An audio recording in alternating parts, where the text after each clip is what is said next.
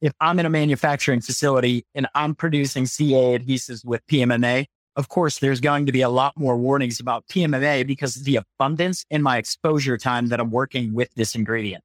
The amount that lash artists and salon owners and clients expose themselves to is so dramatically reduced and small in comparison to that of someone who's manufacturing these products. A lot of those fear of carcinogenic properties and things come from the exposure at the manufacturing facility, not because lash artists are doing this and a record number of people who are getting their lashes done are now getting cancer. Always ask why. Why is this the way it is? The whole goal is to rise the industry, to grow it. Yeah, don't worry about giving us credit, guys. We're not here for that. If it grows the industry, that's what makes me happy. When you first said it, I was going to hang up. Yeah. It's not a race you want to win. Yeah, you're going to lose because it'll be too cheap. You'll be working for like McDonald's money. Otto Mitter onto our show from LA Bana. Thank you so much, guys, for having me on board. Okay, we'll take 20. I can't do math. I'm a beauty professional. Yeah, panning. I do teeth whitening. I'm like, okay, there's some point where you got to draw a line. My biggest concern is longevity and making sure that you've got the best possible mechanical fit. If you're looking for a lash podcast that will challenge how you do lashes, build you up, and help you create a business that not only thrives, but allows you to live a life you're proud of, you've come to the right place. This is Lashcast, your friend in the lash industry. Coming to you from the City of Roses, this is the broadcast by lash professionals and for lash professionals. Thank you so much for hanging out with us today. Today we have Michael Becker coming on our show. Who is Michael? Well, he's a chemist. We've had him on our show before, and he even spoke at LashCon last year. And we're going to have him on a few times now for this episode. And then probably, I think in February, we're going to have him back. We're going to be talking about, I think we've mentioned this, we're going to be covering, we were originally going to do it in January, now we're going to push it to February. We're going to be doing a deep dive on UV, LED, light curing adhesives and the systems out there. And Michael has some great insights on that. So he's going to be back in February to do that. And then we even have another episode we're going to record to give you some more details about some other developments in our industry, which I think are really important. So I think he's going to become a regular. We love Michael. He is extremely generous and just a really nice guy and just has a lot of good information and knows his stuff. Today, we are going to be basically talking about a whole bunch of stuff that Tusney sees online. She does a lot of interactions now. She goes on to Lash Queens. We have our clubhouse, and there's people that ask questions, and Tuss loves to answer them. But sometimes they ask questions that are very, very chemist-related. That's why we have Michael. We're going to bring him on to answer some of those questions and deal with this. So we're going to talk about glue rings. Our glue ring's actually dangerous because the adhesive interacts with the plastic and makes the adhesive less useful. Good question. Well, we go into it. We already had our ideas on that, but it's best to get someone who really knows this stuff when it comes to chemistry. So he's on. Going to talk about. Also, we talk about, are there dangerous glues on the market, and what does that look like? We talk about another concern a lot of people have is about formaldehyde growing in your glue bottle as it sits there, especially while it's being shipped or it gets hot. Does formaldehyde glue basically get released in that bottle and become dangerous or toxic to your client? We also talk about the FDA and its role in the beauty industry, as well as we give tips on finding out what glues are actually safe to use. Because I know there's a lot of glues that you can get online, and we want to give you insights on what's good and what's not good. And then Michael goes to that and a whole bunch more. We talk about a whole bunch of stuff. Really useful, helpful things for you, and hopefully empowering you as a lash artist so that you're not just, just winging it and just making things up, which sometimes we do. No, encourage that. Better to know what you're talking about, and that way you can be a true authority and you'll stand out in your market. So I know you'll find a lot of good use from this. Let's get you some quick announcements. It's time for announcements.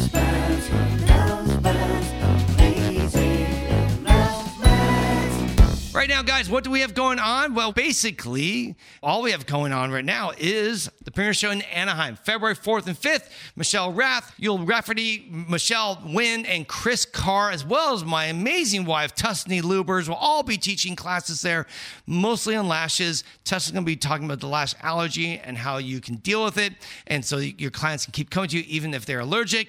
So we're going to have 5 courses over a period of 2 days, 4th and 5th. The tickets are $95, and then you get all of that included.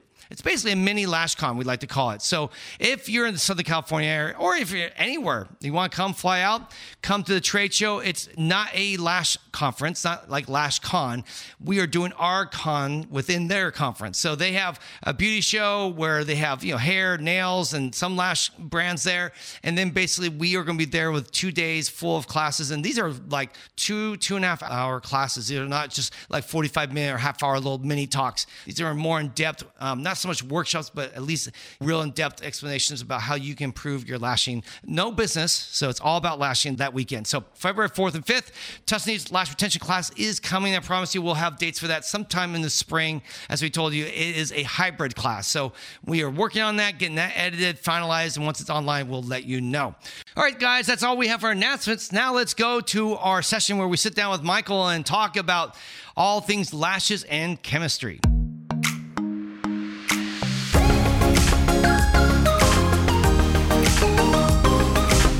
Hey guys, we are in the studio again with Michael Becker. He is one of our favorite chemists, and he's got such an amazing brain. And we know millions of chemists, by the way, so this is quite the honor to have Michael Becker back. Welcome to the show.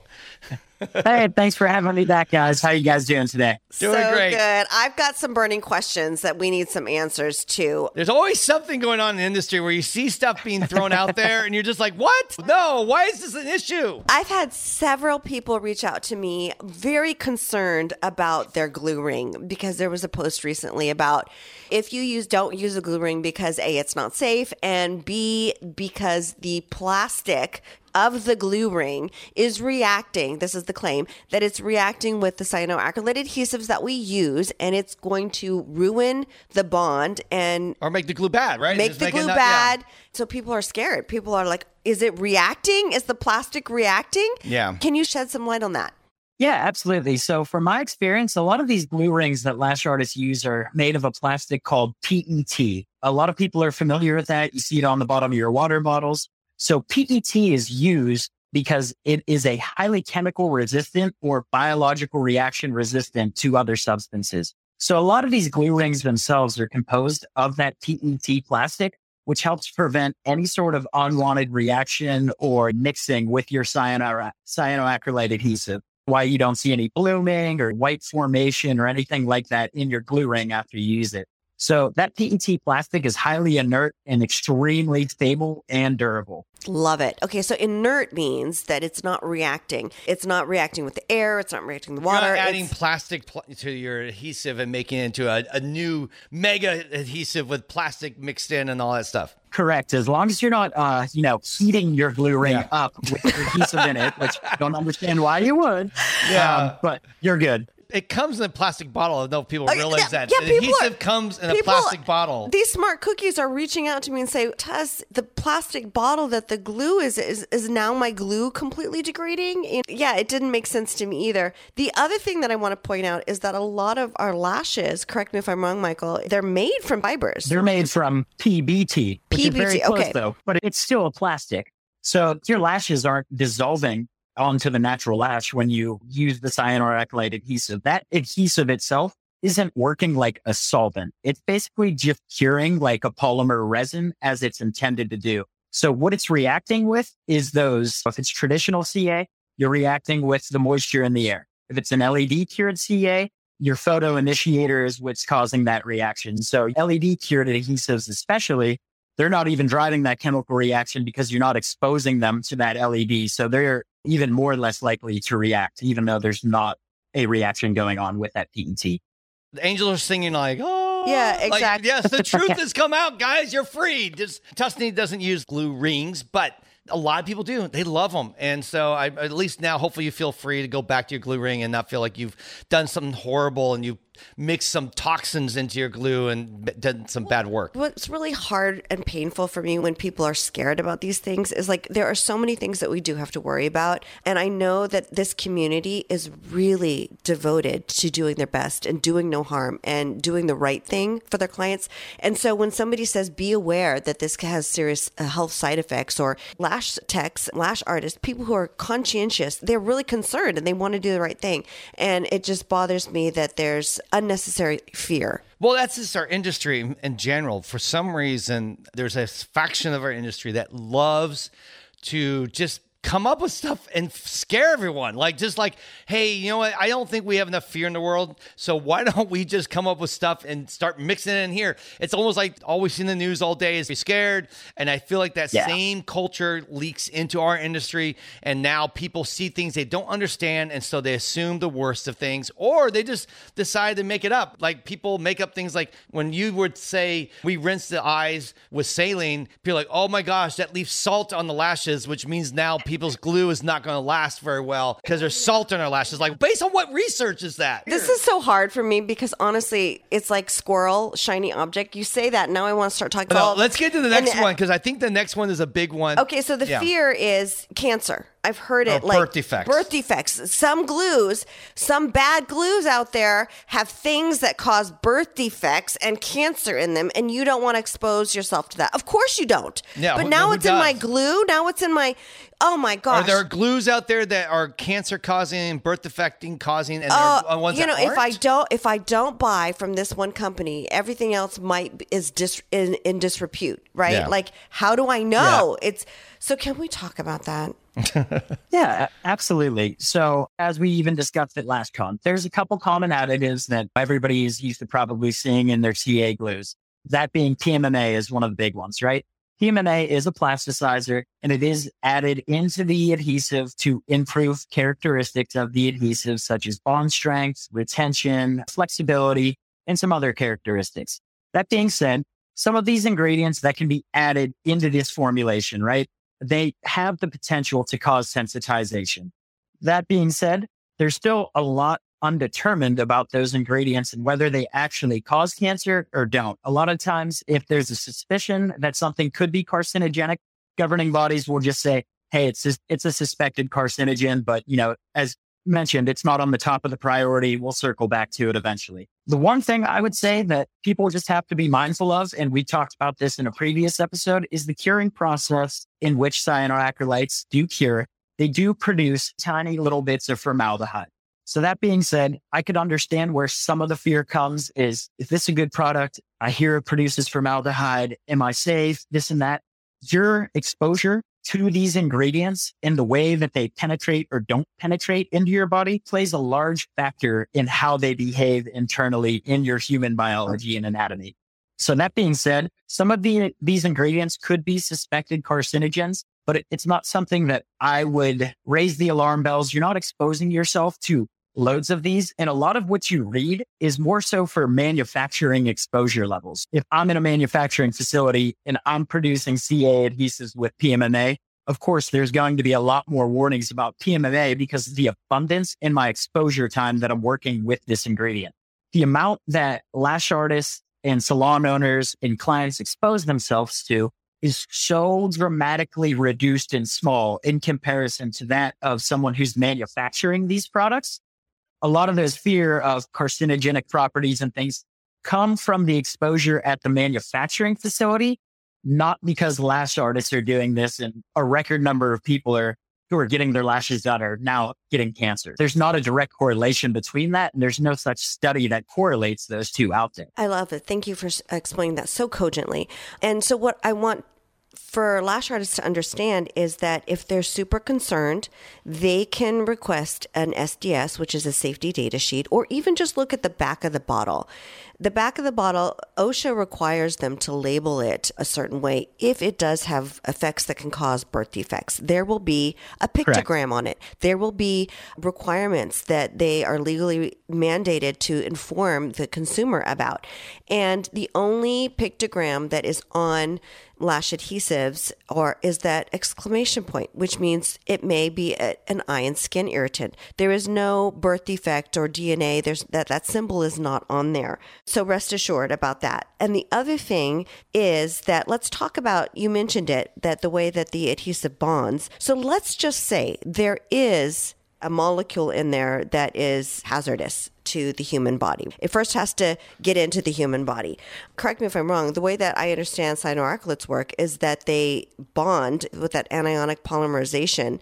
Once it hits that water molecule, it sets up, it becomes hard and plastic, and that glue becomes inert. Even if it has that chemical in it that could cause a birth defect, which they don't, but if it did, it's still inert now, and it can't penetrate into the body. It can't leach out into the tissues. Is that correct? Yeah. And even if it did penetrate into the tissues as an inert ingredient, your body's going to dispel that. Something I always like to bring up, especially, in formulation chemistry, food chemistry, silicon dioxide. It's an anti-caking agent. It is in everything, right. Cheeses, you name it, right? It is a completely inert ingredient. We do not gain nutritional values for it, and it is excreted throughout our system. So your body naturally has the ability to excrete these inert ingredients or even suspected toxins at a certain rate. Now, if you're in a manufacturing setting, right, you're exposed to an abundance of a little bit more.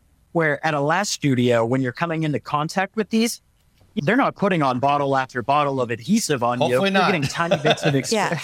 Yeah. Tiniest bits.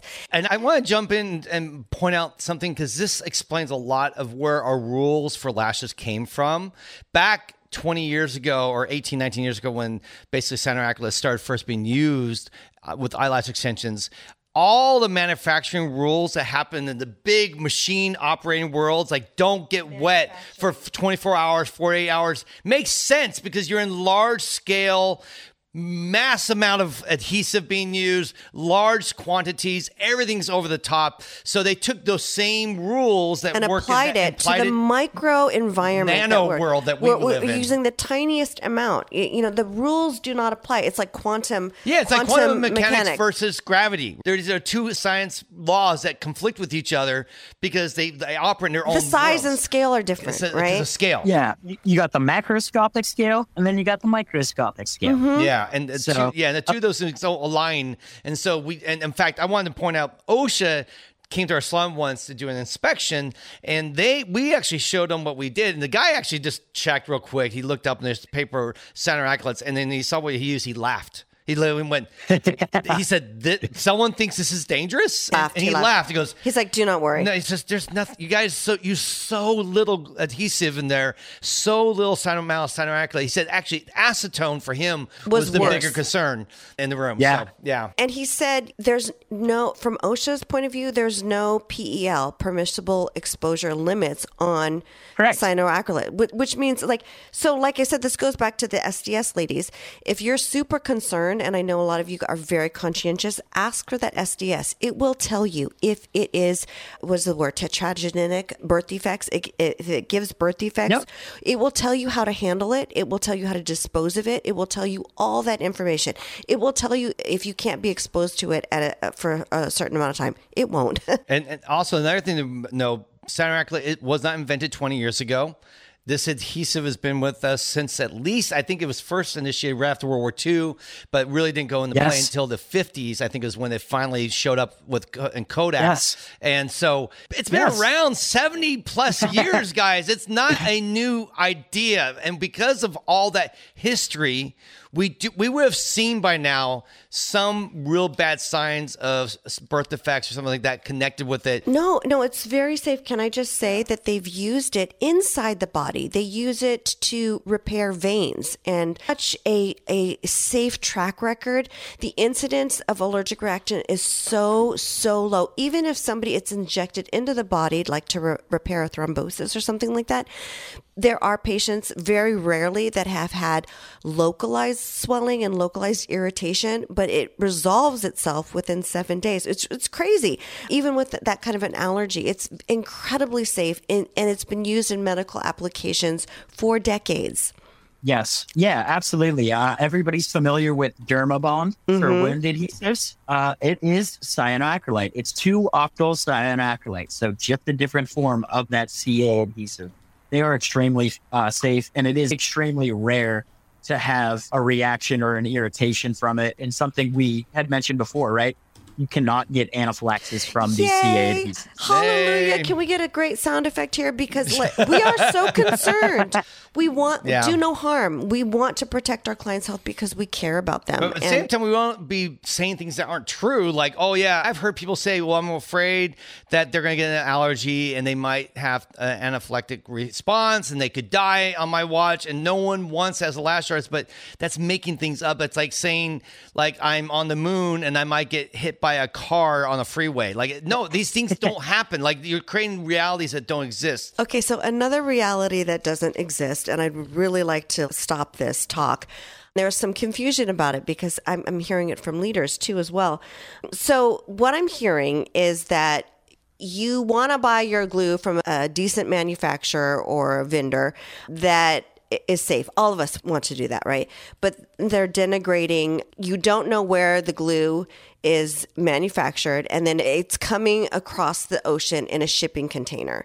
And there's dank environments where humidity is encouraging more growth, bacterial growth. And recently what I've heard is that formaldehyde builds up in the bottle and it can damage people. So what my understanding is, I think this leader, well-intentioned, is confusing a couple of things. I know that formaldehyde and its derivatives can be an excellent preservative. If you have shampoo in your shower, it is in a hot environment and there's moisture, and it's a perfect environment to breed bacterial growth.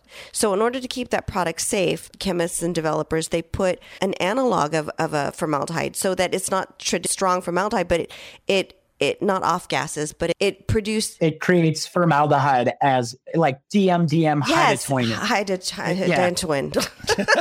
I always struggle to say it too. Don't feel bad. But yeah, exactly. It's a formaldehyde releasing agent. It's not formaldehyde itself, but the way that it chemically reacts with the environment once it's exposed. It begins releasing little bits to keep those colony growths down and that bacterial growth down. Right. And so people who are sensitive want to avoid those things. But those ingredients are not in lash adhesive. There is no formaldehyde in the adhesive. It starts with it. That's how it's manufactured. But when it goes through the process of being created as a monomer, there is no more formaldehyde in there.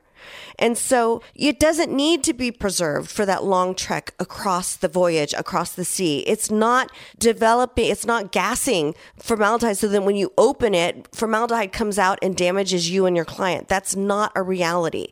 So, correct. So correct. Michael, just say yes and we'll move on. I was kidding. No, you're right. Like a couple facts. Something I've been trying to like personally work on a little bit here is understanding these adhesive systems. Something that bacteria needs simply is a food source. And my hypothesis is if you're just using CA with your hydroquinone, I'm trying to determine whether or not hydroquinone can act as a food source. I know some polymers themselves, but I don't believe CA can. So bacterial growth isn't really too much of a factor from what I found out so far. I will say so far. Well, this is going to be like an illegal case like hearsay, but from what I've known from Dr. Stout, he says, well, it's scary. You look at the ingredients and they're like really toxic, right? But he says the good about that is that there's no bacteria that can grow. Nothing can grow in it, he says. So no matter what. That is good to know. He says it's sterile every time you use it. And which is why they use it in eye surgery and bodily surgery and all that. Because if it wasn't sterile, they could be potentially adding in an agent into the body that could cause disease. Just the little story is that before Dermabond, he said that he would actually stop at the convenience store if he knew he had a case where he had to use a glue. And he would just pick up super glue and use that to bond the sutures together. Later on, they came out with one that's sterilely packaged, but he's like, it's the same stuff. It doesn't grow bacteria. You don't have to. So that should be a sigh of relief for us. Yeah, that's great. I'm happy my hypothesis has been confirmed. That is awesome to hear. Yes, you are a smart cookie. Backing on that formaldehyde point, right? If formaldehyde is your cause of concern, right? And you think that when I open this, there's more in it.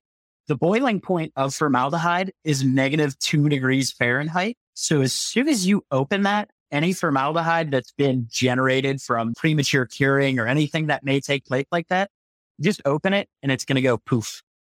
Really? Magic. Okay, so negative. So it's immediately it's consumed by the heat in a sense, right? Or Not heat. Just because the boiling point is so low that it boils at -2 degrees. So as soon as you expose it to the atmosphere, it's gone. The vapor pressure is so high, it just goes to vapor. So worst case scenario, let's talk about this worst case scenario. So worst case scenario, it's coming overseas. It's in a shipping container. I'm just dead, right? Yeah. And formaldehyde is building up inside the jar or the tube, and it's plastic, by the way. Yeah. The plastic, right? The dreaded plastic that. Right, and there's chemicals in there that actually cause birth defects and cancer. We know that as soon as we open the container, if there's formaldehyde in there, it's going to be poof, it's gone, and it'll evap. Yeah. Right. And even if there is cancer causing or birth defect causing, it's inert once it binds with the moisture, and your body, even if it's absorbed, your body will just excrete that. Yeah. It's going to be bonded to that adhesive in there because even like I said, that PMMA, right? It works in that chain to help form those bonds. So it is bound within that polymer chain itself. And it doesn't leach out. And as further proof of this, you can look at the label. And it will not have any birth defect warnings on it. It will not have any handling requirements or warnings for pregnant people. And this has been around for 70 plus years so that we know it's been tested, tried through many different applications, not just lashes, which again gives us a little bit of confirmation that this has been shown to be a proven safe tool to use or adhesive. So smart cookies, you do not have to go on a wild goose chase to find an adhesive that doesn't have PMMA or one that doesn't have formaldehyde or one that's not made in a plastic bottle.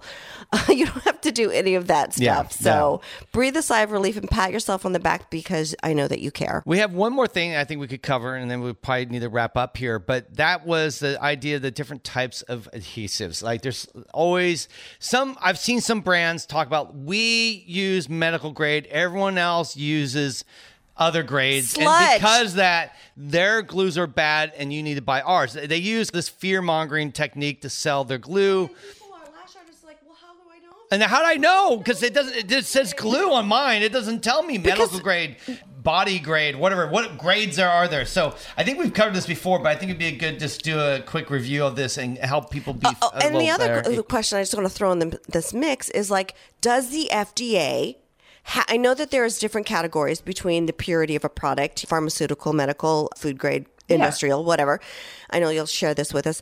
But does the FDA require that the FDA has requirements about food. It has to be a certain grade. Dog food isn't good for humans, right? Because it's not as pure, that kind of thing. But does the FDA have a requirement for the cosmetics world? So what I will say that I say to everybody and everybody's taken back, the FDA does not have the legal authority or power to approve any cosmetics for any purpose unless legislation changes that so grants them the power.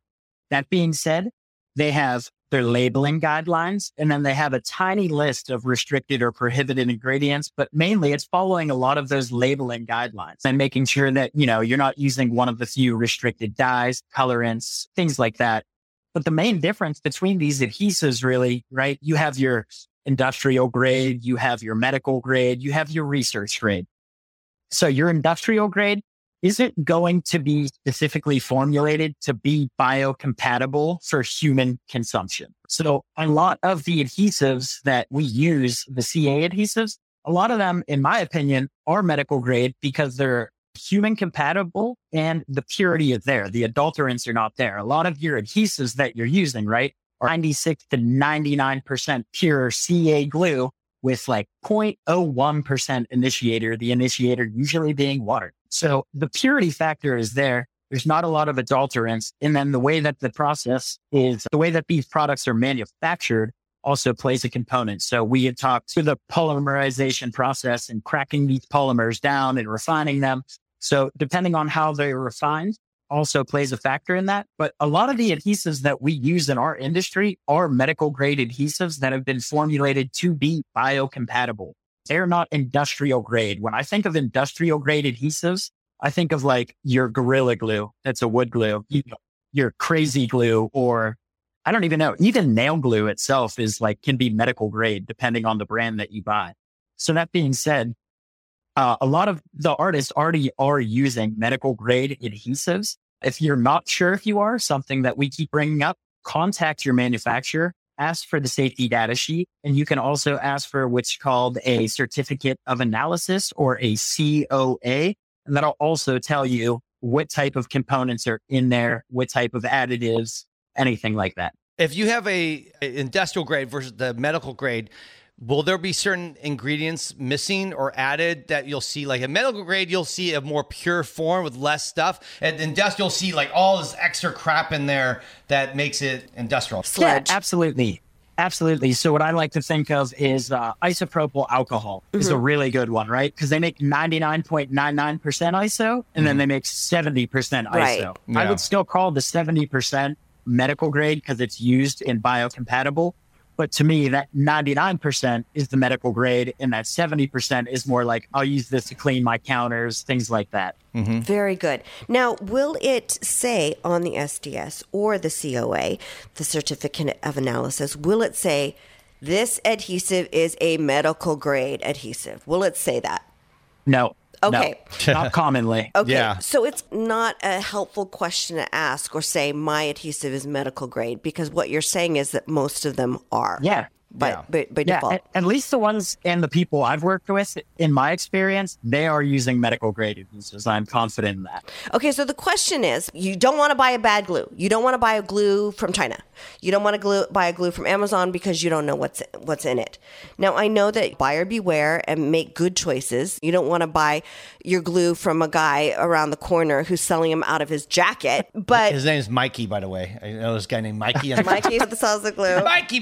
Mike's going to take care of you. It's all good here. Let me tell you, my mom, we once bought some meat from this guy who was selling it out of the back of his truck, and he's like, "No, what?" When I was a kid, this guy comes around the corner, and he's like, "Hey, I got some meat. I sell it from the hotel, but I couldn't sell it this time. It's this really good meat. Would you like to buy it?" My mom's like, "Yeah." In the back of my trunk. We didn't have any issue with it, but I always laugh at that because that's so your mom, by the way. I know. Oh my Love gosh. You, mom. That's amazing.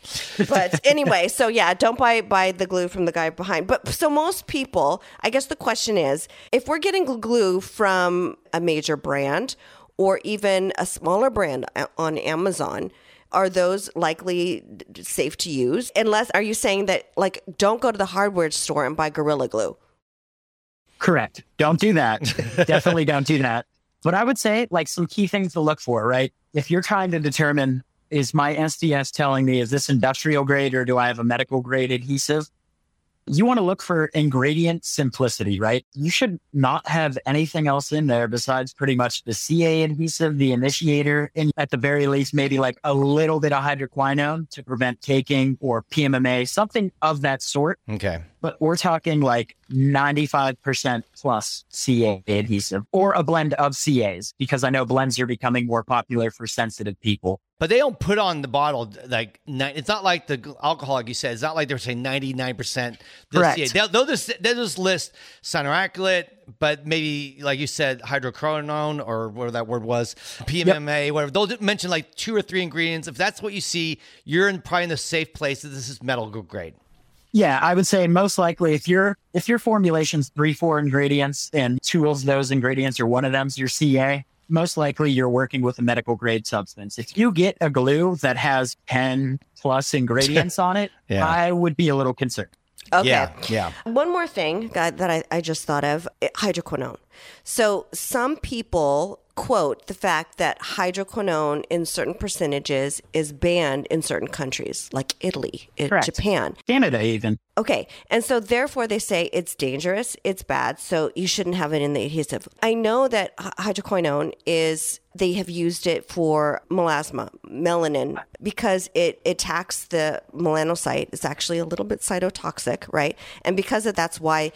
So the reason why it's banned in certain countries is because at a higher percentage in skincare products that actually penetrate into the skin over a period of time, like 30 days, in some small percentage of the population, it does cause the opposite of skin lightening. It causes a skin darkening because it can be inflammatory because it's cytotoxic, right? It actually goes after to kill the melanocyte cell. For those reasons, that's why it is banned. because a higher percentage of that population gets a darkening effect of it, okay? But you have to understand, lash artists, smart cookies, that it is a different application if it's in our adhesive. Michael, tell us what the hydroquinone is used in the adhesive for.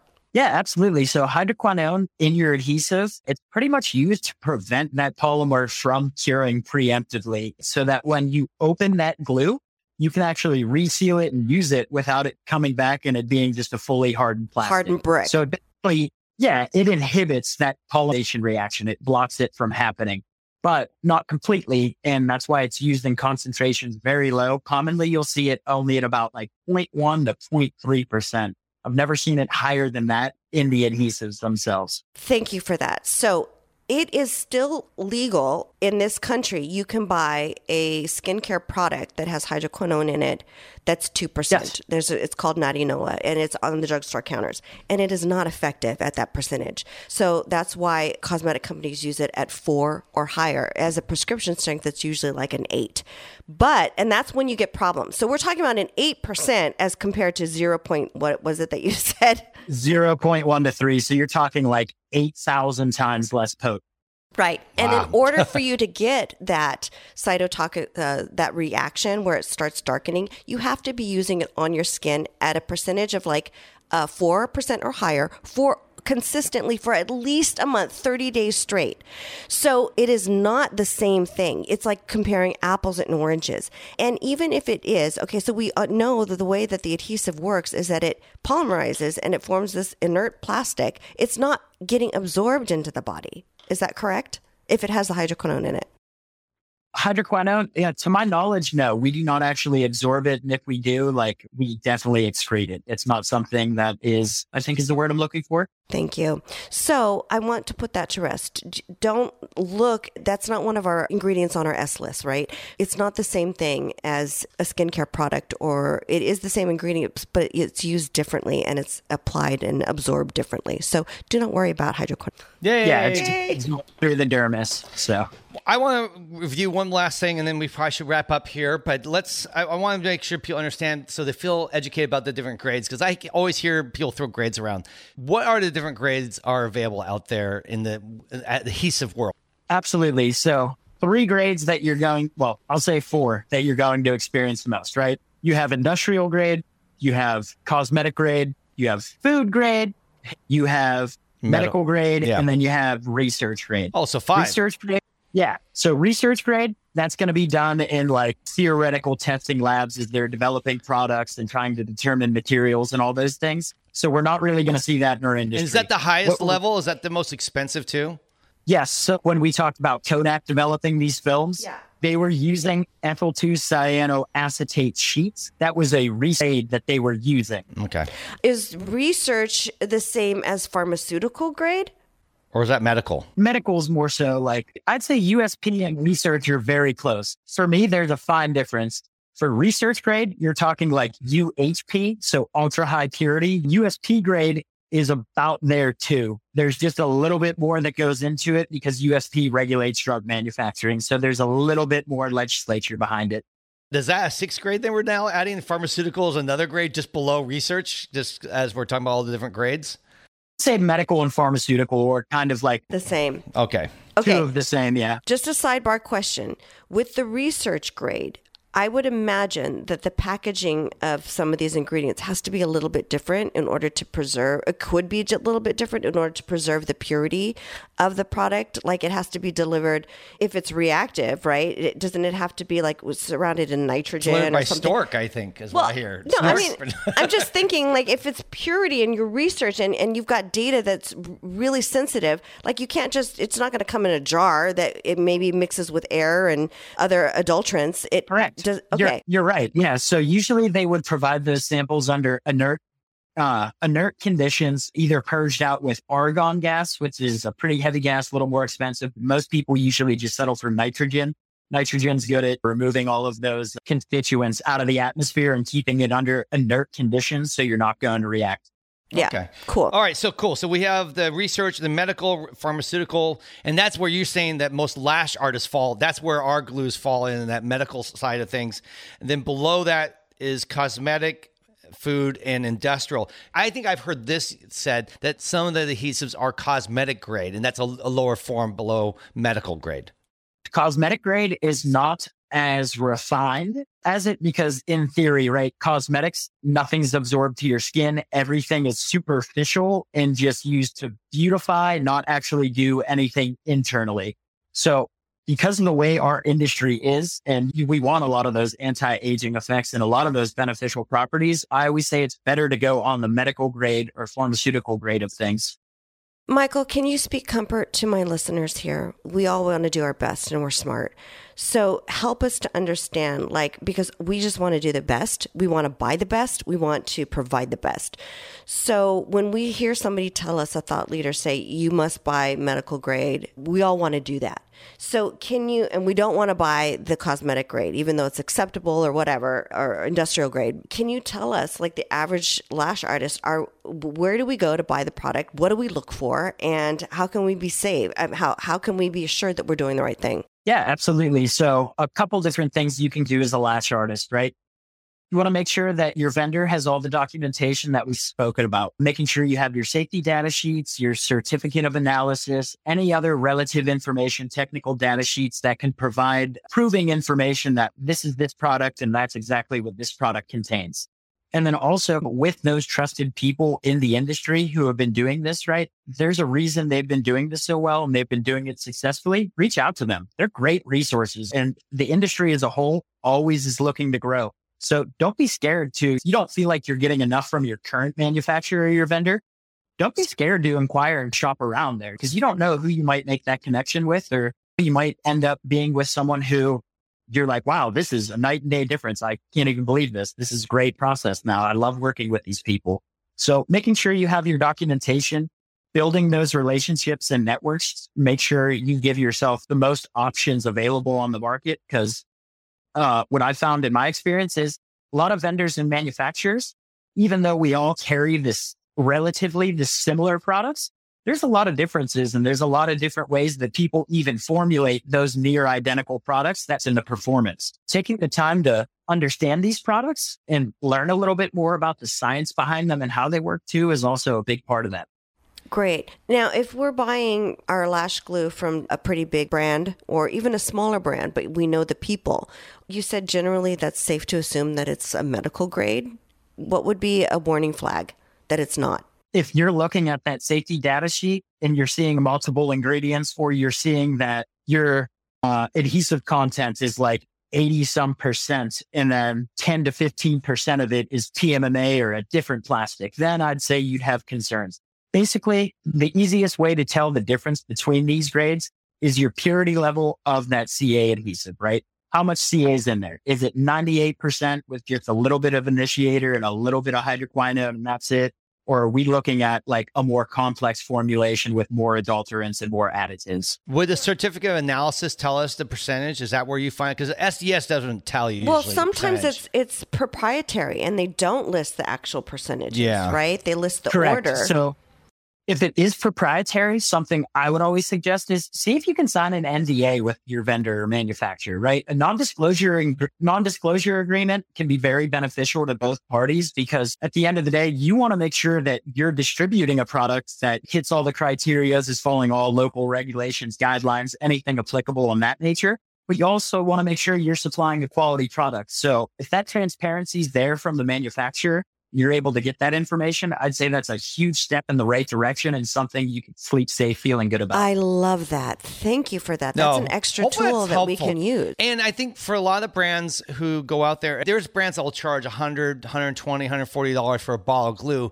And they'll say the reason why ours costs so much is because it's a medical grade glue. And everyone else is cheap because they're doing cheap ours has been purified. You know, ours has been purified like 3 times. Or is that just marketing? I always think that's is marketing. I'm like, yeah, you're all using the same glue. Doesn't it have to be purified many times to be even bottled? Kind of like makeup companies, they can charge high prices for the same makeup.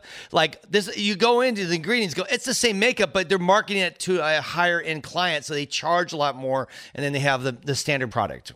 Yeah, absolutely. I think we see that a lot even in the liquor industry, right? Seeing vodka that's once distilled, twice distilled, triple distilled, all these different distillation techniques. So something that I found too is, yes, price can be a good indicator of something being more premium because, you know, there is extra labor of love that has to go into process. So there's going to be more cost associated.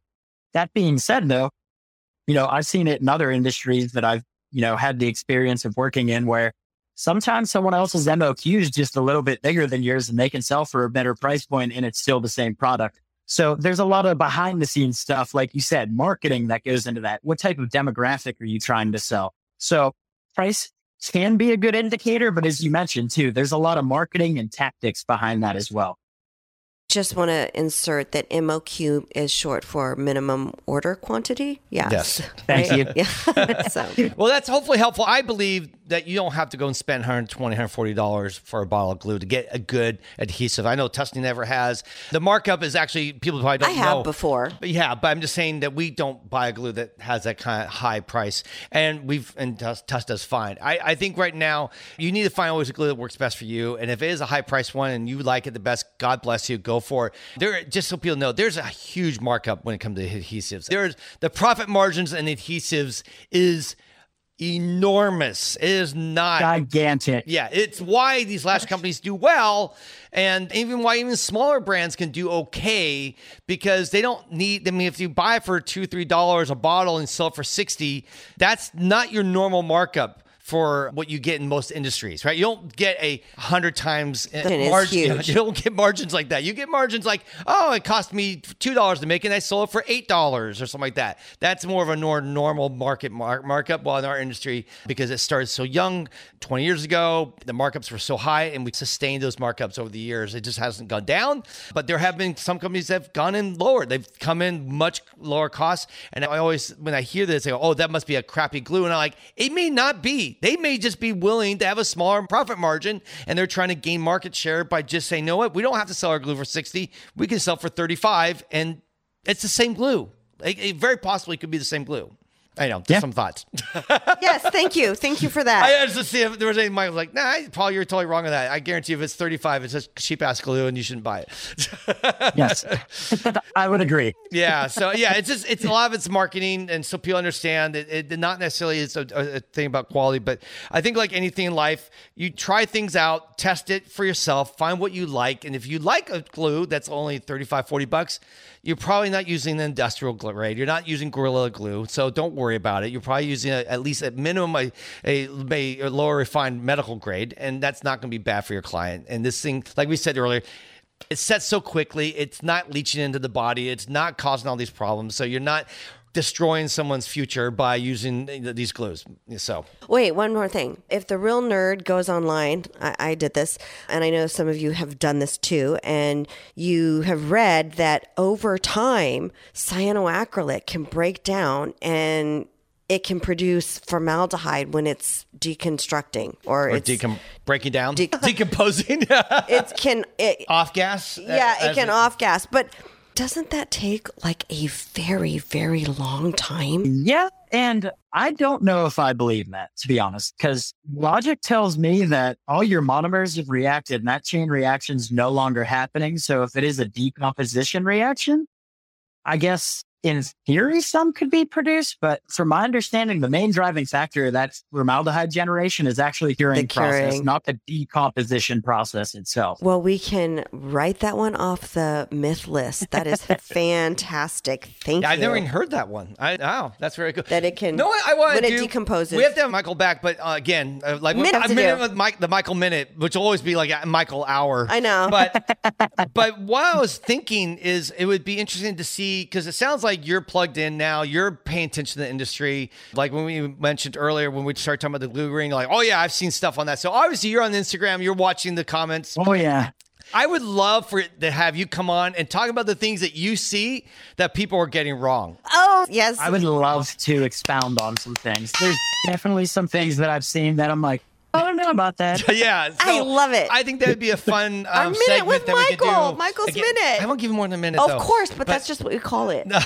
So anyhow, how about the massive minute. Massive brain dump with Michael. Because it's more than a minute. I don't know. We'll have to do, thank you for saying yes. But we're going to hold you to that. We need to have you come on and we could do these regular talks where we have you sharing your feedback because we see stuff. But sometimes I even think for us, it just blows over because we see so much stuff. But I know for you, you're specifically very interested in anywhere where people start talking about things that affect chemistry. And you're like, so it'd be really cool to get your feedback on that. So anyhow, as always, we could do this all day, but we probably shouldn't. Yeah, I've got a client coming in. Yeah, Tussauds got a client. Michael, thank you so much. You're the best. Yeah, thank you both. You guys are amazing. I appreciate you guys giving me a platform to educate fellow lash artists and the lash community as a whole. Yeah, well, we'll have you back again soon. So otherwise, have a fantastic rest of your day.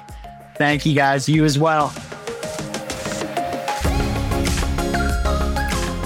Hey guys, guess what? We're done. We're out of here. That's a wrap. Thank you so much for hanging out with us today. Please follow us on Instagram at Lashcast and at the Lash Conference. And remember to subscribe, share, and review. On behalf of my lash chemist, Tusney, as well as our special guest, Michael, I want to thank you for taking some time to listen. Keep on lashing. And remember, you have a friend in the lash industry.